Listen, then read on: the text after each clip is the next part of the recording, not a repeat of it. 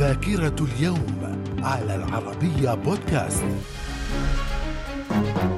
أهلا بكم ومن ذاكرة التاسع عشر من فبراير من العام 197 الإمبراطور الروماني سبتيموس سيفيروس يهزم كلوديوس ألبينوس في معركة لوجدنوم وهي المعركة الأكثر دموية بين الجيوش الرومانية.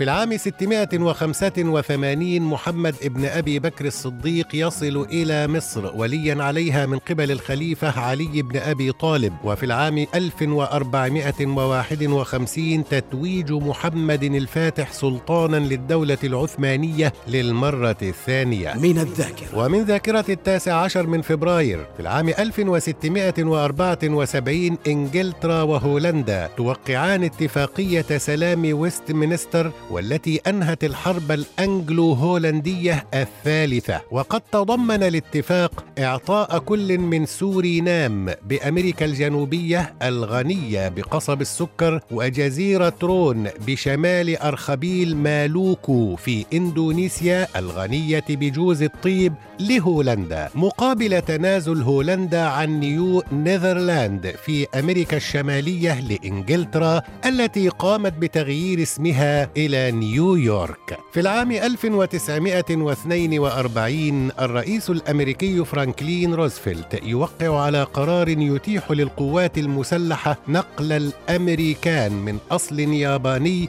إلى معسكرات عزل وذلك أثناء الحرب العالمية الثانية. في العام 1959 الإعلان عن قيام جمهورية قبرص. من الذاكرة ومن ذاكرة التاسع عشر من فبراير في العام 1986 الاتحاد السوفيتي يطلق محطة الفضاء مير حاملة معها ثلاثة أفراد لتدور في المدار لمدة خمس عشرة سنة. تكللت خلالها بالنجاح لمدة عشر سنوات من زمنها المتوقع. وفي العام 2001 انهيار سوق المال التركي بعد تصريح رئيس وزراء تركيا بولنت أجاويد ووصفه الأزمة الاقتصادية بالخطيرة. وفي العام 2002 نفذ مقاومون فلسطينيون من كتائب القسام قرب قرية عين عريك هجوما مسلحا على حاجز عسكري إسرائيلي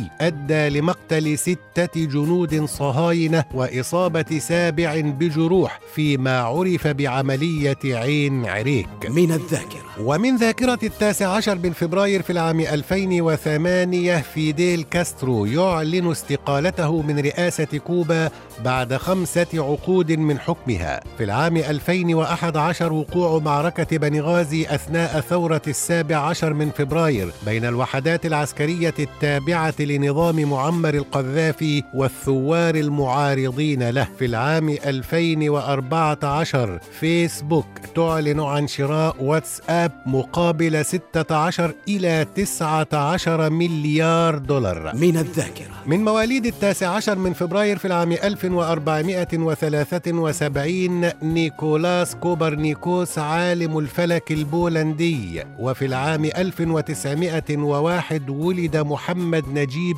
أول رئيس للجمهورية المصرية. من الذاكرة. إلى اللقاء.